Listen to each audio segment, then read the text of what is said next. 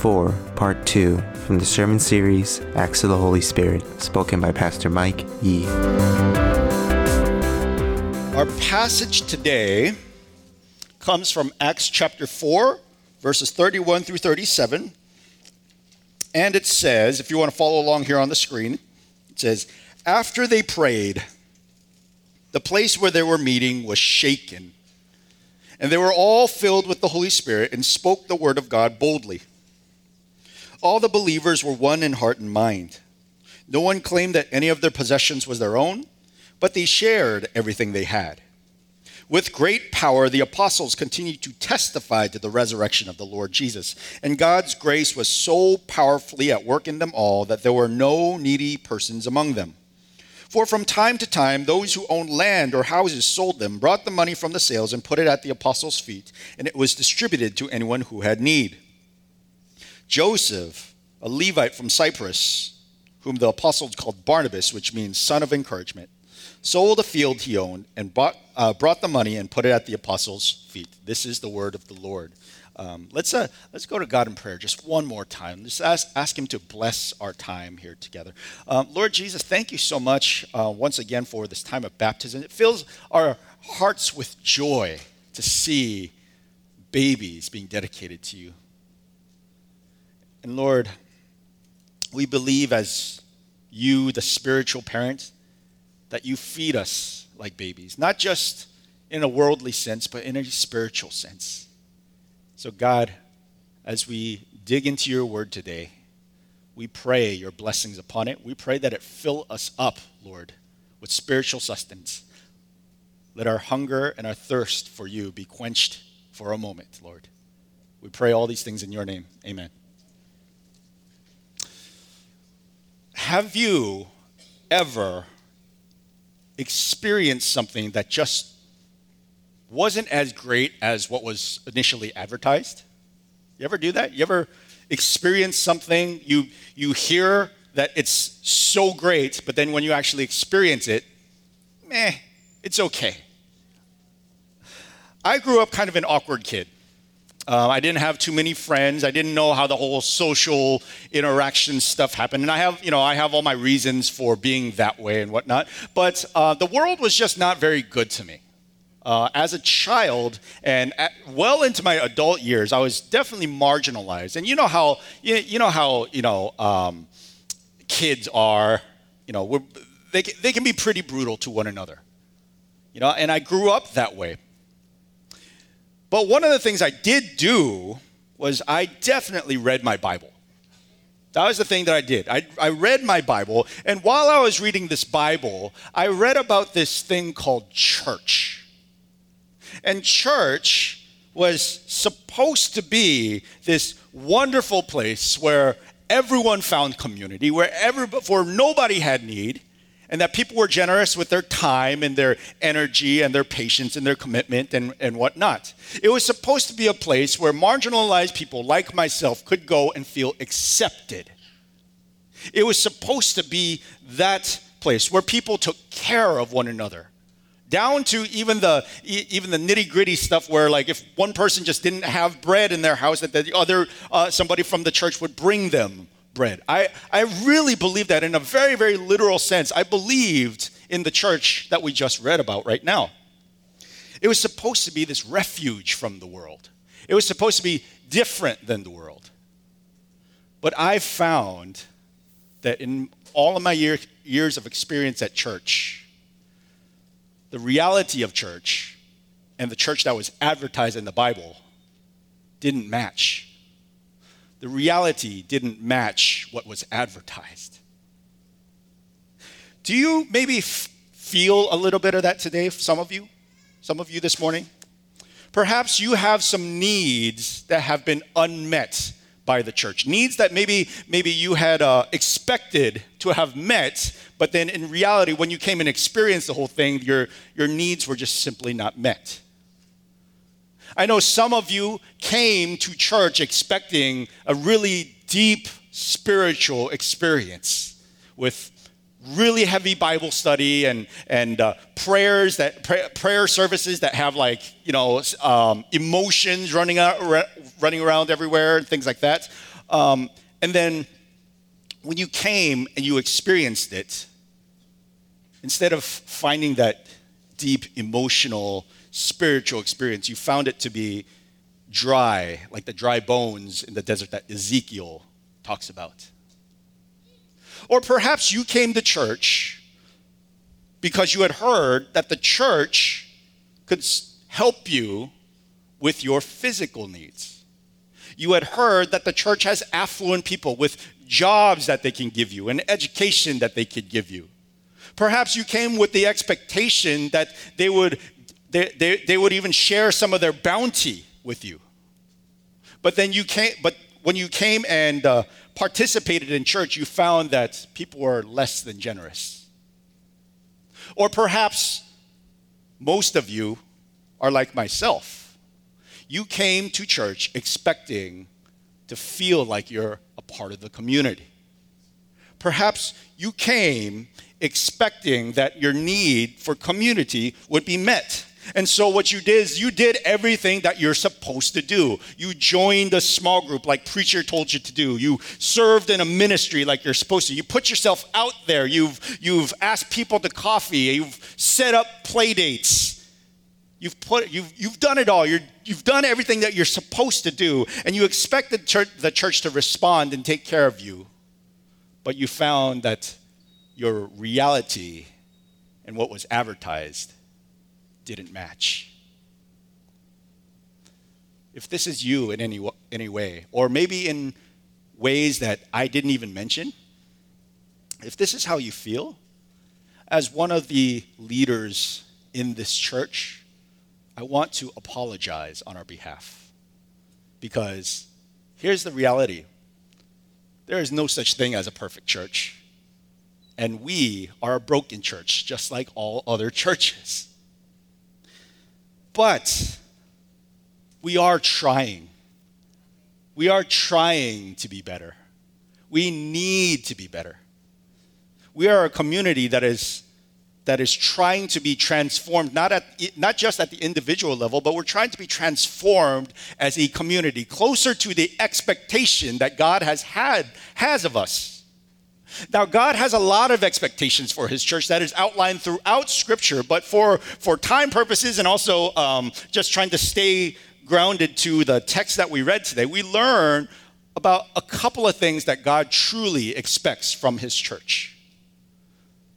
I want to become like this supernatural community that we just read about. I want it. And I'm, I think that I speak for a lot of people in this audience to say that you want it too.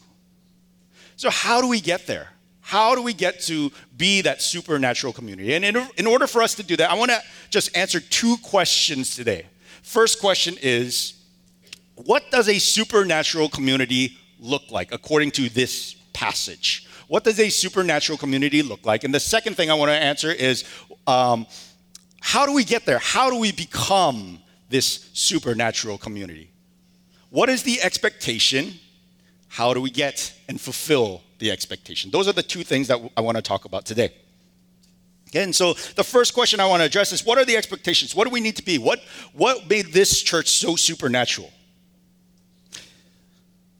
In the six verses that we read, there are two major attributes of the church that really stuck out to me, and that is unity and generosity unity and generosity. Those are the two things that really stuck out to me. Um, in verse 32, it says that all the believers were one in heart and mind. No one claimed that any of their possessions was their own, but they shared everything they had. All the believers were one in heart and mind. Now, the fledgling church up to this point has grown. The Bible says that they had 5,000 men at the church. But this. Um, this figure is actually a little bit misleading because back in the day when they wrote the Bible, they only counted the men. When, they, when it came to counting people and whatnot, um, they only counted the men. So when they say 5,000 men, that's a little misleading because here's the thing those men, highly likely they were all married or most of them married. They highly likely had, a, had some children. And so, the, according to scholars, the actual number of the church numbered somewhere between 12 to 15,000 people. 12 to 15,000 people. So this is the, the fledgling church, and here's where it gets really, really crazy, okay? Scripture tells us that they were all one in heart and mind. They were all one in heart and mind. They were unified. They all decided, 12,000 people decided that getting together and sharing all their possessions was a good idea. They got together and all freely gave up their rights to personal property. That's what they did. This is a miracle, folks. I don't think you quite understand. Let me, let me paint you a picture of why I think this is a miracle. 12,000 people coming to this conclusion. Okay? You ever try to get a bunch of family and friends together to eat? Oh my God. It takes about a week to just decide on the date. There's entire internet services like Doodle, where basically what you do is you you you create you create like an event, lunch, you know, and um, you send this you send your available dates to all of your friends and all of your friends go and sit there and click on the ones that work for them and you know after everybody responds and please those of you who receive doodle doodle um, polls from me please respond um, uh, after everybody responds, you look at the date that works best for everybody, and then that's how you decide. It takes about a week to get that whole process done. And then let's not even talk about where we're going to eat. Folks, we can't get five to 10 people to agree on anything. But 12,000 people agreed on something. Do you see the miracle here?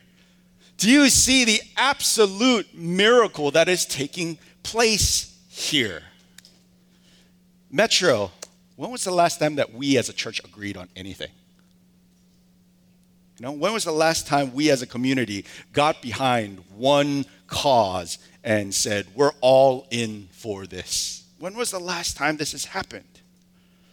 You know, organizations of people are fragile at best. Their unity is fragile at best.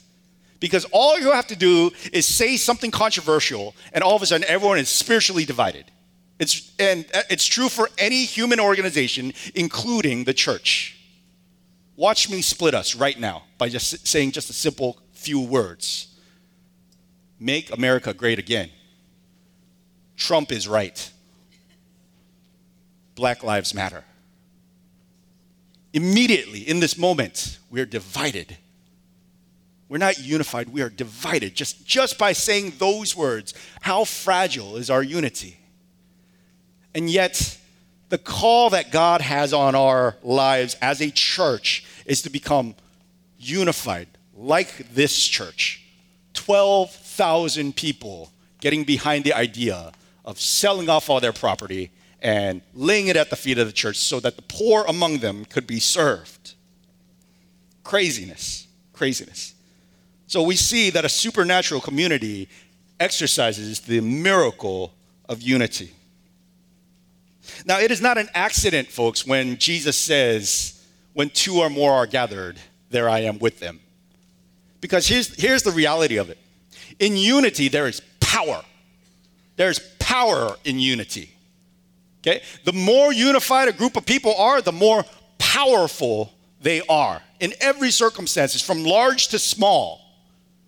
You know, I mean, even, even in the smallest thing, think about this. Like, I, um, when, when I was a kid, when I was about 16, 17 years old, my mom, um, uh, I, I, you know, I had a larger frame. I was a strong kid, so she totally abused this. And um, she made me move furniture around. And, um, and I remember, I remember like on the days that my brother was around, who was like nine at the time, it was so much easier to move the piece of furniture. Right? But imagine if my brother and I had completely different ideas of where this 5,000 pound cabinet should go. You know, if he said we should, we should put it over here, and I say we should put it over here, and we're not unified, there's no power in that. The cabinet will never get moved. But on the other hand, when you have 12 to 15,000 people all giving up their possessions to serve the poor among them. What a powerful message to the rest of the world. What a powerful testimony of the power of Christ. Folks, this is what we are called to. This is the expectation of us, the church. We're not there yet. I get it. But we're working towards it. And you know what? We see glimpses of it. You know that? You know, I, I, I, I, um, I didn't mean to depress us. I didn't mean to bring us down and say that, oh, we're completely in, uh, in disunity. It's not true. That's not true. I'm a hopeful person. I like to look for the hope in things. And there's something that happened just about a month ago that showed that we can indeed be unified in something. About a month ago, if you remember correctly, we had Special Needs Sunday. And Pastor Shirley came up here and she just, just blew the roof off with her message. It was beautiful, it was outstanding. It was literally one of the best messages I had ever heard, including all the celebrity pastors. It was awesome. You should, if you haven't heard it, you need to go online and you need to listen to it again. And basically, um, I'm gonna like um, spoil the message for you, but basically, she was saying that, that if the church truly is a body, then every part is important, even the smallest of the body, because the smallest part of the body can often be the most important part of the body. And so, therefore, the smallest part that may not seem to have any function at the time needs to be treated with special honor, with special intensity, with special care. We need to specially care for those who are differently abled. That was her message. Do you remember how we as a congregation was during that message? All of us were on the edge of our seats. The place was packed out. And we were all unified in heart and mind. There is not one soul in that room on that day that was in disagreement with this. We were unified in heart and mind.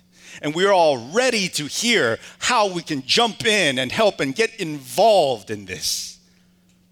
We can, it is possible, folks. It is possible for our church to be at that level of unity. That on that day, we saw something supernatural happen. That is a miracle that happened that day. We can do it again. We can do it again. I believe it a supernatural community exercises the miracle of unity. But then also, not only were they unified, they were also supernaturally, supernaturally generous. Okay? Uh, verse 33 says, God's grace was so powerfully at work in them all that there were no needy persons among them. For from time to time, those who owned ho- land or houses sold them, brought the money from the sales, and put it at the apostles' feet. And it was distributed to anyone who had need. Joseph a Levite from Cyprus, whom the apostles called Barnabas, which means son of encouragement, sold a field he owned and brought the money and put it at the apostles' feet. Okay, so here's where the miracle continues. It said that nobody had need. 12,000 people, 12 to 15,000 people, however uh, uh, many people it actually was, somewhere in between there. Nobody had need. That means nobody, not one of them, had their heat cut off or their light cut off not one of them had their cars repossessed. Not one of them had to, had to make the choice of either buying medication or food. Not one of them had to eat rice and sardines for dinner. Not one of them had crushing credit card debt or student loans or mortgage debt. Not one of them was evicted because they couldn't afford rent. Not one of them. And you know why that happened? You know why none of them had need? because those who had much were selling stuff off. They were, they were selling off their homes. They were selling out their stocks and their bonds and they're draining their 401ks and their savings accounts and they were, their vacation funds were being drained and the piggy banks were being smashed. They were all cashing out so that Mr. Davis can have his back surgery. So that Mrs. Lee can eat something other than instant noodles for dinner so that Ms. Johnson can get can afford the legal representation that she needs. That's what was happening in this church. We need to be generous like the supernatural community was generous. We need to leave we need to reach that level of generosity. That is the expectation for our church. We need to we need to get to that level folks of generosity. I think though generosity in church has gotten a bad rap. Okay, let's be perfectly honest. When you think generosity, the first thing you think about is emptying your pockets, right? Okay, I got to give money to this. I got to give money to the building fund. I got to tithe. I got to do this. It's so whenever we hear generosity from the pulpit, we immediately think of something negative, and it's terrible. Because here's the thing: I, I get it. I understand why. Because what we associate the word generosity with the word emptying. We're emptying our pockets. We're emptying our bank accounts, and and um, so therefore we begrudgingly give. We do it because God said so, or the Bible said so, or preacher told us that, that God said so. We do it begrudgingly. We hate doing it. We associate it with emptying. But in reality, the word generous is a positive word. It's supposed to be a positive word. It's supposed to be a word that fills you with good feelings inside. Let me give you an example, okay? We got Thanksgiving coming up right? And we're gonna we're all gonna go to our, our cousins and mothers and fathers' houses, and we're gonna sit down and they're gonna put a generous portion of food in front of us. Just imagine that with me. Think about that, that positive feeling that's coming out. It's about to get even better, okay? You take that generous portion of food and you eat it, causing your belly to become more generous. And as you sit there with your generous belly hanging out over your belt buckle, you are compelled to put on more generously fitting pants. Are these not positive things? Not if you do it every day, but it's a positive thing. Because here's the reality though we associate the word generosity with emptying, what it really means, it's, it's, a, it's a word that's associated with filling up, being full. The reason why the first church was so generous was not just because they were, they, they were just good people, it's because they were so full of the Spirit. They were full of the Spirit of the living God, so much so that they were forsaking their possessions. They said, My brother, my sister has need, and I've got this house. I don't need the house. I'm filled with the Spirit. I don't need all that. My brother and sister can have it. That's what happened. They were filled up. Now, I told you that we see glimpses of unity within our church, but do you know that we see glimpses of generosity in our church as well? You know, I see people, yes, absolutely tithing, giving away your, your funds and stuff, but I, I also see people giving away their time, serving on ministries and, and, and, whatnot, and giving away their energy. Oh my God. How many of you are parents are in, uh, in here? Parents, parents, parents. Okay. So you know, you understand that energy is something that you have a very, very limited supply of. Okay? I have about three minutes worth of energy with my kids. About three minutes. That's all I got. My wife has a much bigger tank, but my, mine's about this big. And I see people who have kids of their own who have no energy to spend go into Metro Kids and spend time with my kid and spend their energy on my kid. That's generosity. I also see people who are um, talking with other people who may be a little social, socially awkward, like myself, you know, and really practicing the generosity of patience, asking questions and, and um, not making them feel like they're an outcast, just trying really hard to make them feel welcome at our church. I see that. There are so many ways of being generous at our church. But then there are also two levels of generosity, in my opinion. Okay, there's common generosity, which is what, what, what I just talked about, but then there's this supernatural generosity, this upper echelon of generosity that is just outstanding, something so amazing that it confounds the mind. we have a person in our church that I know of who has quickly become my spiritual hero. And she is amazing. Okay? Let me tell you about this woman. This woman is a newlywed. She, I think they just, um, I think they just got over like their first year anniversary or something. Real young woman, and um, she was scrolling through Facebook, and then she had seen a Facebook post by somebody else in our church calling for help because one of their relatives had fallen very, very ill, and this relative has gotten so ill that the kidneys were completely shot, and this person would die if they did not, they did not find a kidney transplant. And this woman, she got the news and felt compelled to go get checked out. And I'm sure you can figure out how this goes. She goes and gets checked out, and turns out she's a perfect match. And she goes home, she talks to her husband about it, they pray about it and all that. And that surgery is scheduled for January. It's going to happen. It's, it's real. You know, it's real. It's going to happen. It's amazing. You know, and here's the best part of it all the surgery is all well and good, it's all great, it's, it's, it's a great testament. But here's the best part. I asked her this question. I, I was like, hey, why are you doing this? Why are you doing this for someone that you don't know? Or, I mean, I don't, I don't know if she's ever met the guy, but like, or somebody that you've never met. Why would you do this? You know what her response was? Because I want to be like Jesus. Hmm. That's just, that's, that's outstanding. That is fullness of spirit lived out in a person. That is outstanding. That is miraculous. That is supernatural generosity. That is not a generosity that is common. That kind of generosity is what is supposed to be commonplace only in the church. That is the expectation that the Lord has of us to have that level of generosity.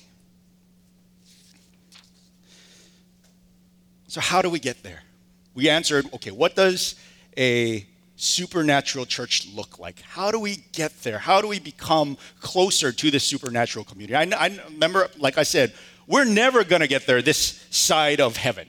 Okay? I mean, maybe we will. Maybe that's my lack of faith, but you know, we'll never get there. But we are always called to live into that expectation. So how? What can we learn? What? How do we get to that point of supernatural generosity, supernatural unity? And it's very simple. Okay, um, right before all the craziness happens. Okay, right before everyone starts sharing their stuff and they're unified, one in heart, mind, and whatnot. Uh, verse 31 says, After they prayed, the place where they were meeting was shaken. And they were all filled with the Holy Spirit and spoke the word of God boldly. Now, two weeks ago, we, um, Pastor Peter came up here and preached a, a message on how Peter and John uh, were creating public disturbances. They were out and they were preaching the gospel of Jesus Christ, and people were falling over in repentance and screaming loudly, and, and, and the, the, the whole town was going insane. And so the governing authorities came and arrested them. And they said, "Hey, what are you doing? Why are you creating this public disturbance?" And Peter and John says, "We're not doing anything. All we're doing is just we're we're talking about our convictions in Jesus Christ." And no matter what the, uh, the, the Sanhedrin was doing to trying to figure out like what they had done wrong, they could find no fault with them because they did absolutely nothing wrong. It was not against the law to speak out in public about your convictions.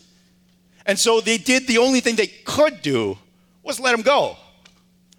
And so Peter and John come back to this church, and the church is overjoyed to see them that they fall down in prayer. And scripture tells us that while they were praying, the ground shook. There was an earthquake of some sort, there was ground shaken. We live in America we live in a society that stresses tangibility. We love tangibility. I love tangibility. But I've thought about the term tangibility for a while now. And I've come to the conclusion that tangibility means every, it has everything to do with your five senses. Okay? If you can see it, if you can touch it, if you can hear it, if you can smell it, if you can taste it, then it's real. If it doesn't fit any of those categories, then it's not real. That's what tangible means. And here's the thing, folks um, I'm all about being tangible. I love being tangible, but if you really think about it, being tangible is really just putting yourself in a box. You know, it's a very limited way of seeing things. So I understand when people say that they don't see the point of prayer. I get it. I understand because here's the thing prayer is not tangible. Prayer is not tangible. Okay? Especially the results of prayer are not tangible. You can't put your hands on why prayer works. It just we just do it because God tells us to do it or preacher tells us to do it. We we do it because you know we're commanded, not because we really f- always like understand it. But that's the mystery of prayer. And God invites us into this profound mystery called prayer. Here's why.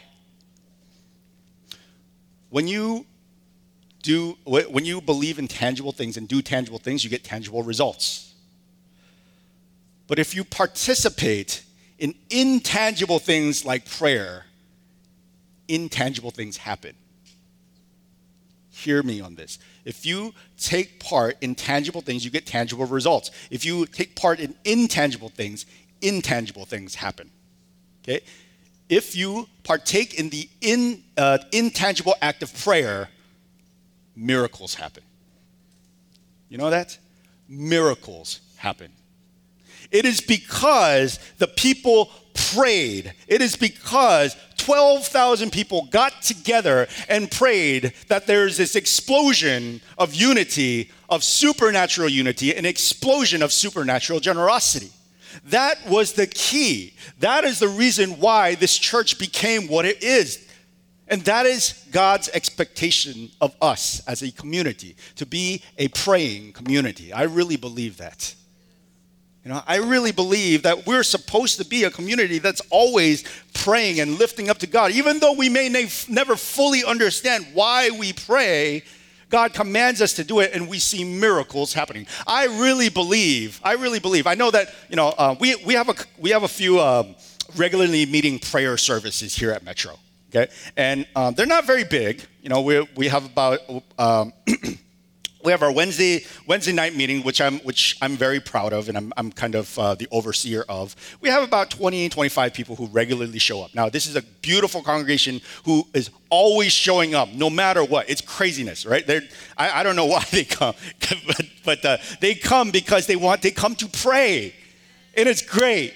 It's wonderful. Friday morning, same deal. They have about seven or eight people, and they come and they they sit with David Hosang, um, who uh, who did you know he wears sweats? he shows up in sweats, and people are asking him questions about the Bible and stuff, and they're growing in their biblical knowledge and, and whatnot. And those are just the regularly meeting prayer meetings. I know that there are small groups that are also praying for the church. I know individuals are getting together and praying for the church. I can't, I, you know, I can't account for any of that, but let me tell you some statistics, some mathematics that I did in my head, right? If you were to just take the, the, um, the Wednesday night prayer, uh, the number of people who are committed to Wednesday night prayer and the number of people who are coming out to Friday, Friday morning prayer meetings, you get about, about 32, 33, 33 people. We have about five to 600 adults here at Metro. Okay, and this is, I'm, I'm not trying to shame you. Okay, this is to encourage you. Okay, okay. Um, we have about five to 600 people at Metro. If you do the math, the number of people who are regularly praying, not including the ones that the small groups are doing things on their own, is about 7.5%. 7.5% of our congregation is regularly praying for our church. Now, again, this is not to shame you. I'm not trying to shame you, but to encourage you. Here's the thing, okay? We saw glimpses of extreme, miraculous unity. We saw it, we witnessed it. Okay? We witness miraculous generosity, supernatural generosity right here in our own congregation. We, we, we saw it, we witnessed it. And you know what I believe? I believe it's because 7.5% of the people prayed. Imagine what God is capable of doing if 10% of us prayed, or 25% of us, or 50% of us. how much more the manifestations of supernatural generosity and unity and all the other things that we haven't even talked about. How much more could we expect from God?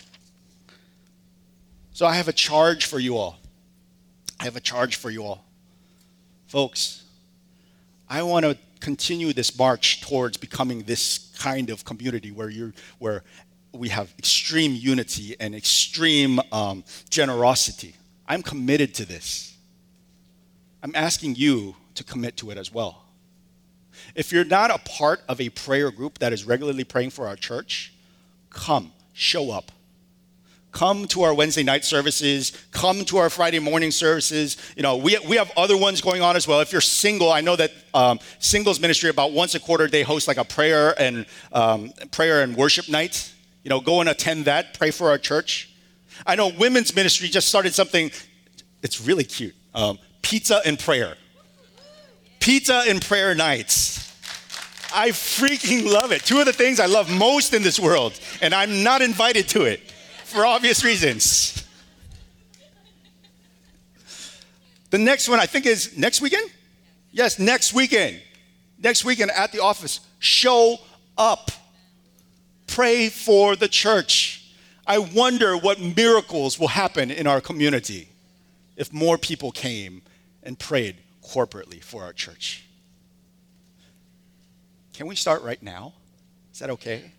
Let's pray for our church. Let's go to God in prayer right now. Can we pray for our church? Hey, oh man. Um, I know that corporate prayer is something that a lot of us are just not used to. But I believe that God is calling us to it, to practice it. I really believe that. And I really think that he, he, he wants us to start right now. And our church has a lot of needs that we need to be praying over. We have lots of things that we need to be praying over. And here's what I want to pray over just today in just a couple in these couple of minutes. We don't have a whole lot of time, so we'll keep it short, but I want us to pray for the generosity in our church. Remember, it's about filling up, not emptying. Right outside these doors, we have a food drive that's happening where we're taking donations for food and serving members right here in our own community. There are people in our community that need standard groceries. Can we pray over that? And we also have the Angel Tree project that's out there, you know, about for buying presents for the kids of the less fortunate. Can we pray for the success of this ministry? Let's do that right now. And I want you to do something really crazy. I'm going to be bold and I'm going to ask you to do something bold here. I want you to pray aloud if you can, with your lips. I know we're all used to, we're all introverts, we all used to just like praying silently, but I want us to pray aloud. For once, just what does it, we have, we have about what, three, 400 people in this room?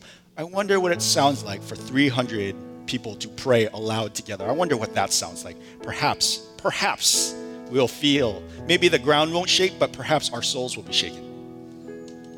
So let's let's pray right now, just aloud. It doesn't have to be beautifully constructed. Doesn't have to be a fancy prayer. Ramble. It's okay. God loves to hear your ramblings. It's okay. Just go from one subject to another. It's okay.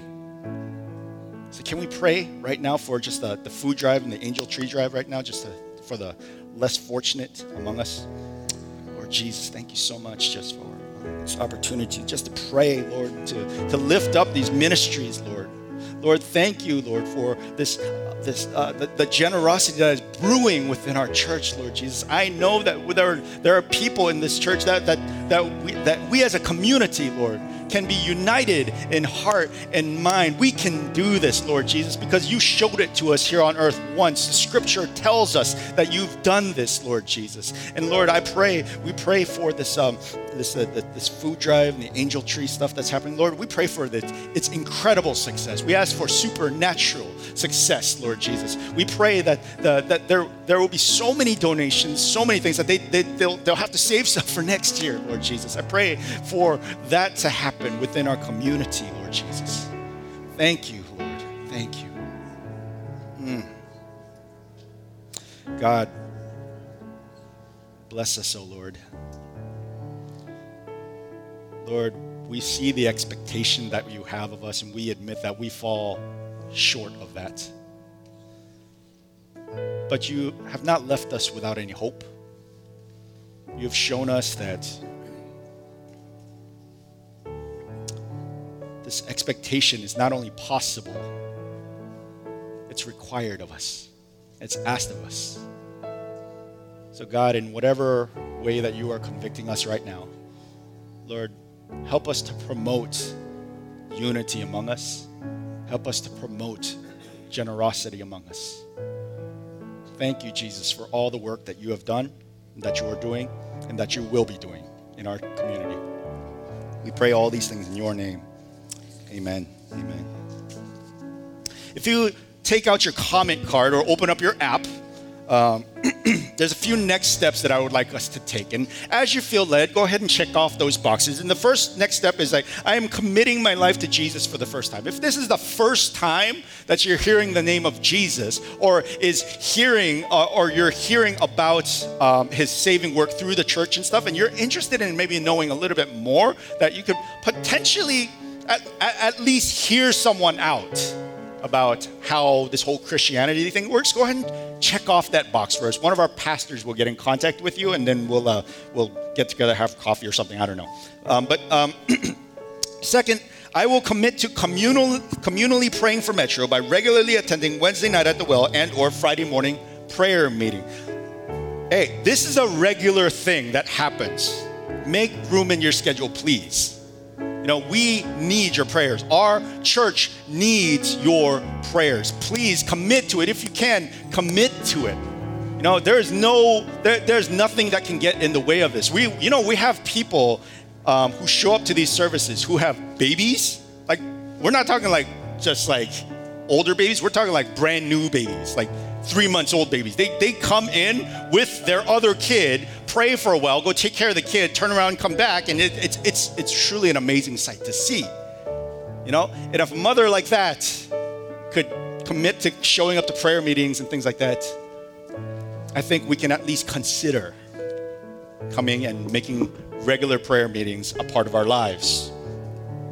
Um, fourth, or third, I will exercise communal generosity by donating either goods or financially to the holiday food drive. If uh, this is something that your, your heart is exploding with right now, go ahead and check off that box, and somebody will get in contact with you about your donation and perhaps what they need and whatnot. And so, um, if that's something that's on your heart, go ahead and check that off. And uh, finally, um, please add add me to Metro's community prayer list. Um, something I'm trying to get together is a list of people who are just committed to praying for our church and what I want to do is I want to create this email list where, you know, every week we can just email out the, the concerns and the needs of the church so that we can all go to our, our uh, communal prayer groups and pray for the church. And I promise it's not going to be anything like, you know, very specific in terms of like personal things like I'm talking about like big level church stuff.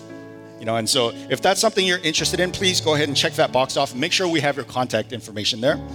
And uh, last thing, I think you really should prepare your hearts for next week um, by just reading the scripture. And uh, you're, you're, gonna you're, you're committing to reading Acts chapter 5, verses 1 through 16 before next week.